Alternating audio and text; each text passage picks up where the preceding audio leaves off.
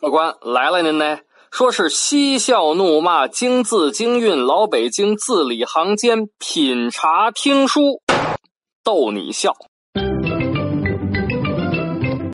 本节目呢由喜马拉雅 FM 独家播出啊，感谢您收听老北京茶馆。我呢是喜马拉雅上最会讲北京故事的丁爷。今儿个呀，又是礼拜五了啊！今儿个呢，咱们接着上个礼拜五的给您讲。上回书咱们说到，张仪投赵国，只吃剩饭剩菜，秦王石英才，请客大排宴宴。话说这三年前啊，这张仪还是一无家可归、街头要饭的。短短的三年，封侯拜相了啊！您说说，这一般人能比得了吗？可是呢，啊，战国时期，战国时期为什么叫战国呢？就是因为他老打仗啊，老互相抢地盘儿刚消停没几年，魏国国君称王了啊，叫什么呢？叫魏襄王。韩国国君称王了，叫韩宣王。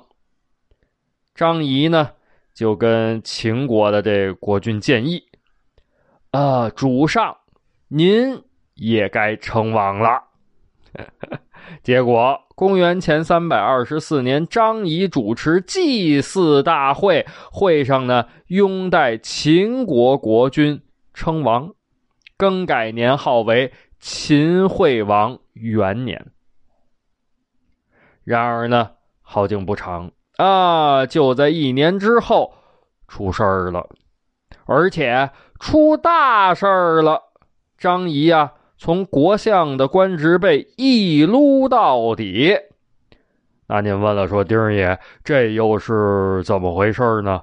啊，您别着急，我呢给您沏上一杯茶，哎，您听我慢慢的白话。说这个秦惠王二年，咱们前面啊，其实一直称呼秦惠王、秦惠文王啊。其实呢，呃，称王之前，人家不叫秦惠王，哈，人家叫什么呢？人家叫秦惠文君。但是呢，咱们简化啊，一直称呼人家秦惠王。正经的是公元前三百二十四年开始，人家才名正言顺的叫秦惠王。啊，话说秦惠王二年，也就是公元前三百二十三年，秦惠王下一步呢，准备吞并六国啊。于是乎呢，嗯，就叫来自己的宠臣张仪。秦惠王就问呢：“呃，张仪先生，我欲吞并六国，该如何是好呀？”啊，就是问张仪说：“我想吞并六国呀，先生您给我出一主意啊！”咱可都知道啊，张仪在鬼谷子那儿学的什么呀？不是排兵布阵，不是攻城略地，学的是合纵连横之术。啊，就大白话吧，就是谈判啊，说话通过语言来呃沟通啊，学的是这个。张仪一听秦惠王问了啊，赶紧施礼说道：“微臣愿意先游说诸国不动刀兵，诸国可得耳。”就是说呢。我用嘴巴去说去啊，不用动军队，不用打仗，各个国家就能归顺咱大秦了。秦惠王心想：那那那感情好啊！秦惠王就催促张仪：“呃，先生如何游说？”张仪说了：“约诸国会盟于聂桑，游说之。”呃呃，几时行动？这个张仪也知道啊，惠王挺着急，即刻行动。呃，好，好啊，来人呀，准备酒宴，我与先生饯行。哎呦，好家伙，这秦惠王更急性子。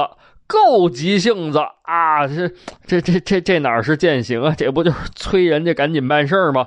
结果大排宴宴，哎呦，整这一大桌子菜呀！啊，什么山中走兽、云中雁、陆地牛羊、海底鲜、人参燕窝、鲨鱼翅、鲍鱼熊掌、鹿尾尖的都有啊！然后呢，再上来烧黄二酒啊！这个张仪呢，啊，一点都没有心思吃饭。礼节性的和秦惠王喝了几杯酒啊，吃了几口菜，然后呢就告退了。告退的时候，秦惠王赐给张仪一道兵符啊，这个兵符啊可以让张仪调动一切资源。张仪接好了兵符啊，揣在怀里，赶紧。回家，啊，不是说回家要干嘛？回家准备去啊，回家准备这个呃合纵连横的事儿。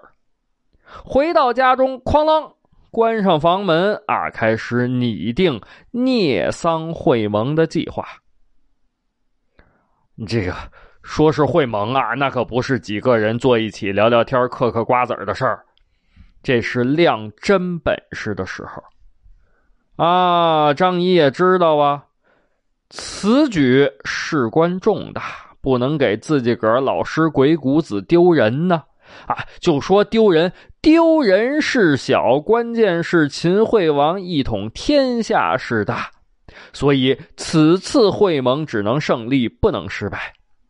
啊，这张仪闭关了七天七夜，第八天大早晨。张仪呢？嘎吱吱吱吱吱吱，打开自己的房门，面对初升的太阳，心情非常的复杂。虽然啊，闭关的七天七夜，他已经分析了各种可能发生的情况，但是现在他还要做一件事儿。什么事儿呢？就是掌握第一手的资料。于是乎，张仪来到了。厉侯府，您问了，说那丁儿爷，这厉侯是谁呀？张仪上他们家干嘛去啊？讲到这儿啊，您别着急啊，我呢给您续上一杯水咱们接着嘚吧。啊，这个厉侯啊，不是一个人，而是一个特殊的部门。啊，是很特殊的一个部门啊，就是当时秦国的情报间谍部门啊，在战国时期呢，呃，叫厉侯府。张仪直接来到厉侯府，找到了厉侯府的卫尉李天星。啊，这李天星呢，虽然官职是个卫尉，但是其实就是厉侯府的最高统领，也就是相当于吧，相当于中央情报局负责人这个角色。李天星那是直接听命于秦惠王的人呢。一看张仪来找他，这有点丈二和尚摸不着头脑，因为呢，他从来没有和张仪打过交道。啊！但是李天星人家很有涵养啊，表现的很客气啊。这不是张仪先生吗？怎么有此闲暇来到我这小小的厉侯府啊？张仪说了：“呃，李先生，我有密事相商。”李天星也明白呀，张仪那谁呀？那是秦惠王跟前的大红人儿。而且看着张仪的神色和举动，也不像开玩笑，啊！于是乎，一手拉着张仪的衣服袖子，一边带着张仪来到了密室之中，啊，说是密室，其实呢就是一个三层的套间房子，啊，就是一房子外头还有一房子，外头还有一房子 哈。所有的人呢都在呃第三层房子的外头进行守卫。房子呢由硬木包裹着棉花，所以非常的隔音。里头人说话，您别说话了，吵架外头人都听不见。啊，是当时呢专门用来谈一些个秘密事情的时候用的。李天星啊，带着张仪进入第一层的密室，然后呢，哐啷咔嚓，关上房门，挂上门栓，然后从口袋里掏出火折子。这不掏火折子，这门都关上，看不着啊！呼呼啊，吹着了火折子，然后点起周围的灯烛，灯烛亮了。拉着张仪进入第二道密室，仍然是啊，关门，哐啷，咔嚓，点灯，啊，然后呢，来到第三层的密室。李天星呢，抬手一让，说了：“呃，张仪先生，请坐。有什么事情如此神秘呀？”张仪呢，从怀里掏出了一个兵符。李天星一看。傻了，因为啊，这道兵符真不一般。这是什么呢？这是一支勾陈符啊，在这个战国时期啊，调兵遣将一般都是用兵符。不同的兵符有不同的权力和等级，可以调动不同人数和不同种类的军队。啊，比如说大家耳熟能详的虎符，对不对？然而眼前张仪手里头拿的是一只勾陈符。啊，这勾陈呢是古代的神兽，呃，长什么样呢？就是鹿头龙身有翅膀，就有点长了两个犄角的独角兽那个意思哈。勾陈兵符可以调动一切部门、一切军队。李天星接过张仪手中的兵符，看了看，看了又看，看了还看，然后呢，从密室里头的柜子里拿出一小盒子，从怀里头掏出钥匙来，嘎啦，打开盒子上的锁。也取出一只和张仪手里头的兵符很相似的兵符，两只兵符往起一对，严丝合缝。那行了，没跑了，确实是秦惠王受命张仪来的。李天星收起自己的那只勾陈符，再把张仪的那只还给张仪，很恭敬的问道。呃，张仪先生有何吩咐？您听听，您听听。对完了兵符，说话的方式都不一样了。为什么呀？因为人家张仪拿着勾陈兵符，那就是代表秦惠王说话。张仪说了：“派人打探齐楚燕韩赵魏之现状。”李天星点点头，诺。啊，就是行可以的意思。然后呢，接着说，呃，敢问先生，具体要知道哪些呀？张仪呢，压低了声音说道：“呃，要知道这个，这个，这个，这个，这个啊，这这这这这，哎呦，足足说了一个时辰呢。用现在的钟点说呢，就是两个小时。”然后就听着咔啦咔啦咔啦，哎，密室的门打开，张仪啊告辞了。张仪走了，这李天星呢，秘密的派出自己的间谍特工去六国收集情报。那收集回来没有啊？还真收集回来了啊！一个月之后，还是在立侯府，还是在这间三层的密室里，除去李天星和张仪，又多出六个人来。这六个人就是负责汇总六国情报的人。那当时的六国到底都是什么情况呢？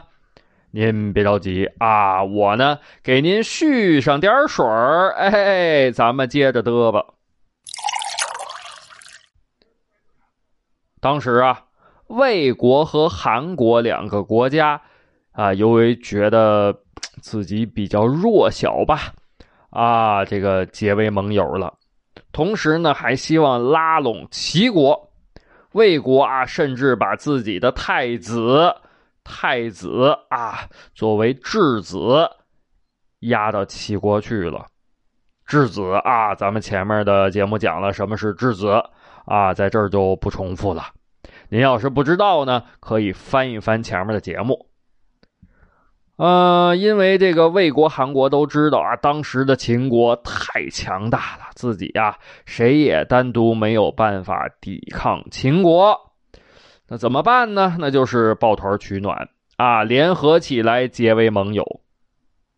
楚国呢，当时楚国觉得自己挺厉害，楚国的国君啊亲自领兵攻打魏国。结果呢，还占领了魏国很多的地方。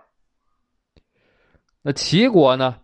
齐国觉得自己个儿也挺强大，我力量也不弱，所以呢，也不愿意和谁结盟。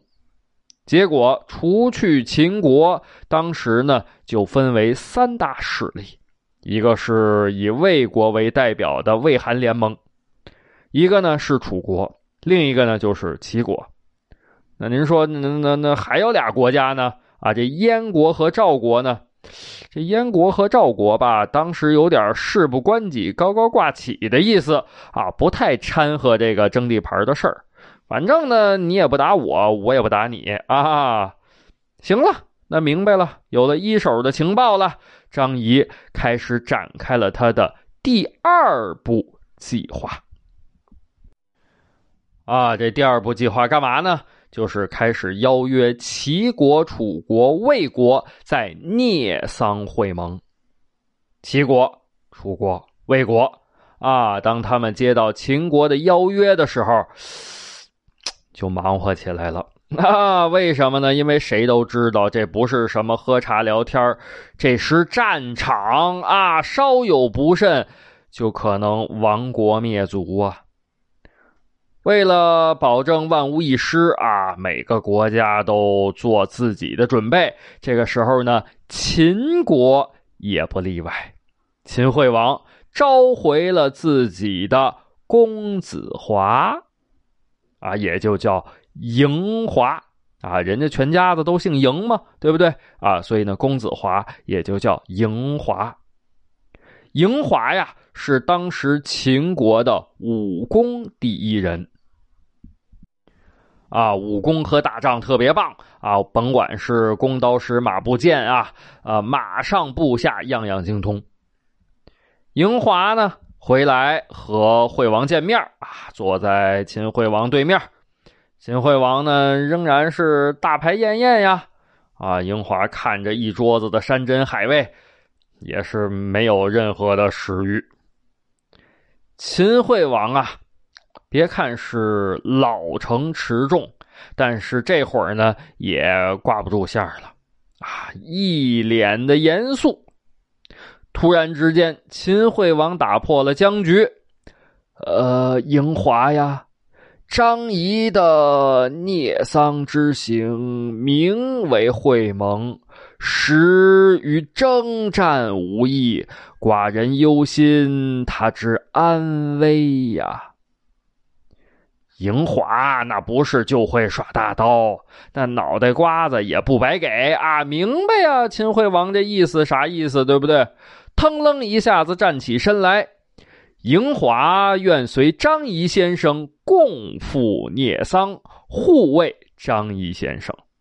哎，你看，听到这句话，就看见秦惠王脸上的愁容略微的有所舒展。